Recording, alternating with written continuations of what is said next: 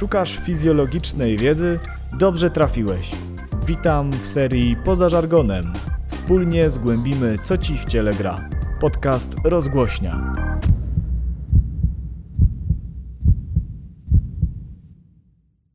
Naszym hasłem przewodnim będzie gadanie od rzeczy, ale na temat. Dlatego poruszę Twoją wyobraźnię bajką, na podstawie której rozjaśnię konkretne, fizjologiczne zagadnienia. Startujmy. Seria Błony komórkowe. Odcinek trzeci. Kręci błoniarze. Błoniarz przemytnik. Bez błon komórkowych rozsypalibyśmy się jak zakupy ze znoszonej tytki. W tym odcinku opowiem, dlaczego jednak czasem przez tę przysłowiową reklamówkę przeniknie magicznie jajko lub inny seler. Robi się już ponuro. Przejdźmy się ulicami miasta Membrani. Zaczynamy. Wiecznie ukołysane mrokiem miasto Membrani to nie miejsce, gdzie chciałbyś się przypadkiem zapodziać. Kłębiące się gęsto nad ulicami chmury wychodzą naprzeciw tlącym się agonalnie światłom latarni, których migotliwa łuna odkrywa najwyżej piąchy mogące porywiście wyłonić się z każdego cienia lub dłonie nazbyt zainteresowane zawartością sakiewek przypadkowych przechodniów, a opresyjni radni na domiar złego siłą grosza wyrwanego od najuboższych postawili mur z dwuwarstwy lipidowej, by paranoicznie wyalienować wewnętrzną komórkę miasta od reszty zewnątrzkomórkowego świata. Bardzo nie na rękę handlarzom, tudzież szulerom owa bariera, jednak nie ma takiego drugiego ponad błoniarza przemytnika, co świadczy usługi w takich właśnie sprawach. Udajmy się teraz na spotkanie do pobliskiej karczmy. Tam już szmugler wykłada białka transbłonowe, będące narzędziami jego kunsztu. Ptaszki ćwierkają, żeś w potrzebie, ale gdzie moje maniery? Pozwól, że się przedstawię. Oto ja, błoniarz przemytnik. Cenię sobie swoją pracę, więc dobrze ci radzę. Lepiej miej przy sobie energię chemiczną lub chociaż kinetyczną. Od razu wyglądasz mi na takiego nierozpuszczalnego w tłuszczach i nie zadowoli cię prosta dyfuzja w tę i we w tę. Mam do tego oko.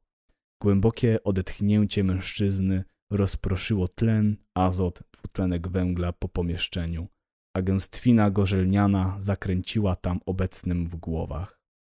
Lecz jeśli jedyne co masz, podjął po chwili błoniarz, to energia kinetyczna, to być może taki hydrofilny jegomość zdoła się jako tako prześlizgnąć przez białko błonowe. Przy odrobinie szczęścia między stanem zamkniętym a otwartym napotkasz ten drugi. W innym wypadku trzeba będzie poczekać na zmianę napięcia dwuwarstwy lipidowej albo zwędzić skądś ligand. Być może przypadkiem jeden znajdzie się gdzieś w moim kuferku. Co to za mina? Panicz boi się zmoczyć trzewiki? No dobra, a taka dyfuzja ułatwiona białkiem transportowym? Hmm? Musisz mieć się tutaj na baczności. Bez wejścia w reakcję się nie obejdzie, a przejście bywa zatłoczone. Nie chcemy chyba zwracać na siebie uwagi. Buniarz przemytnik siłą przyzwyczajenia dokładnie zbadał wzrokiem kieszenie. O proszę, ktoś tutaj jest przy kasie. No to teraz możemy dopiero porozmawiać na poważnie. Z taką energią chemiczną transport aktywny będzie odpowiednim wyborem. Pierwsze co mi do głowy przychodzi, to prosty przepływ, wpław uniportem. Ale po wtórnym zastanowieniu przemycimy co trzeba również podpływając pod symport lub antyport. Spokojna twoja postrzępiona. Takiemu, co płaci wszystko wolno, nawet wbrew gradientowej i, i różnicy stężeń. Uwagę błoniarza nagle odwrócił gorączkowo podbiegający karczmarz, który w te pędy podjął, że straż jest w drodze, by pojmać sławetnego szmuglera, ale tyle wystarczyło, by po przemytniku poza gorzelniczą łuną nie został nawet cień. Błoniarz prysnął, ale my już wiemy swoje. No i po bajce. No to błona komórkowa jest elementem komórki stanowiącym barierę między środowiskiem wewnątrz a zewnątrz komórkowym. Służy także wyodrębnieniu różnorakich organelli komórkowych, zapewniając im odrębność, czyli podział na kompartmenty, dzieląc nieraz diametralnie różne procesy życiowe komórki. Tutaj komóreczka musi być kwaśna, tam zasadowa, a tutaj jeszcze szkoda by było, jakby się ulało i strawiło coś jak lizosom y, jądro komórkowe. Błona komórkowa nazywana jest też dwuwarstwą lipidową, co dosłownie mówi, że mamy tutaj dwie warstwy amfipatycznych lipidów, a ten dziwny płas o nazwie amfipatyczny oznacza, że lipidy zbudowane są z hydrofobowych ogonków kwasów tłuszczowych. Hydrofilnych główek składających się często i gęsto z reszty fosforanowej połączonej z jakimś bonusem, a ogonki z główkami trzymane są wspołem chillującym glicerolem. Poza e, ramy budowy lipidów wychodzi cholesterol, ale działa podobnie, to też mówi się o nim jako o lipidzie. I dalej, jak to w miłości, ta amfipatyczność powoduje przyciąganie się hydrofobowych części do siebie, zostawiając na zewnątrz główki. Tak oto maluje się błona z dwuwarstwy lipidowej.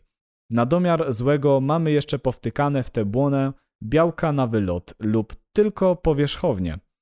Pierwsze, nazywane transbłonowymi, będą takimi narzędziami w rękach błoniarza, a drugie budują glikokaliks, ale dziś nie o tym. Kiedy mamy tak szczelną barierę jak błona komórkowa, wymagane są pewne mechanizmy umożliwiające przenoszenie różnych rzeczy przez dwuwarstwę lipidową, a na to musi być dostarczona energia kinetyczna lub chemiczna.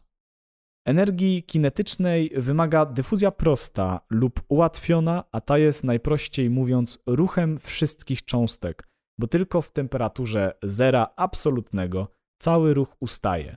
To znaczy, że póki DJ daje ciepłe bity, to zawsze będzie ruch na parkiecie. Jedna cząstka stuknie drugą, druga trzecią, trzecia czwartą i czwarta przeleci tam, gdzie nie będzie stukana, czyli gdzie tej cząstki jest mniej. Jest to tym bardziej nasilone, im większa jest różnica stężeń. W mechanizmie dyfuzji prostej bezpośrednio przez błonę cząstka musi być rozpuszczalna w tłuszczach, by się prześlizgnąć i robi tak tlen, azot, dwutlenek węgla, alkohole i inne lipidy. Dlatego weź głęboki oddech, bo żeby twoje komórki oddychały, gazy muszą się po prostu ruszać. W identyczny sposób wszystko, co rozpuszczalne w wodzie, pomija błony lipidowe przez transbłonowe białka transportowe. W ramach dyfuzji prostej mamy białka kanałowe, których przykładem jest transport wody akwaporynami czy swoistymi kanałami sodowymi, potasowymi lub wapniowymi. Mogą one być otwarte lub zamknięte zależnie od napięcia lub ligandu, czyli swojego rodzaju klucza. Charakterystyczna jest też tutaj selektywność uwarunkowana średnicą i kształtem kanału, oddziaływaniem elektrostatycznym lub chemicznym. Kolejną mamy dyfuzję ułatwioną. I ta różni się od poprzedniej tak, że od pewnego pułapu stężenie transportowej cząsteczki nie ma znaczenia i osiągany jest stan plateau, czyli leci max i nie poleci już więcej, bo wszystkie białka są zajęte robotą. Tym wypadku jeszcze białko musi się dosłownie nagimnastykować, by coś przenieść i zmienić konformację w procesie. Kiedy energia kinetyczna nie ma już nic do powiedzenia, na podium wchodzi energia chemiczna w transporcie aktywnym, by siłą zwiększać ilość danej cząsteczki po jednej ze stron błony wbrew jej gradientu stężeń. Co to oznacza? Dosłownie zawraca kijem Wisłę i pomimo dużego zagęszczenia dalej napycha tych kuleczek. Pierwotna odmiana tego mechanizmu bezpośrednio wykorzystuje rozpad ATP adenozynotrifosforanu do ADP, czyli adenozynodifosforanu, gdzie wtórna wykorzystuje już powstały aktywnie gradient. No i mamy jeszcze podział na uniport, transportuje tylko jedną cząstkę, symport transportuje naraz dwie cząstki i antyport. Jedną transportuje do środka, a drugą na zewnątrz. Cześć!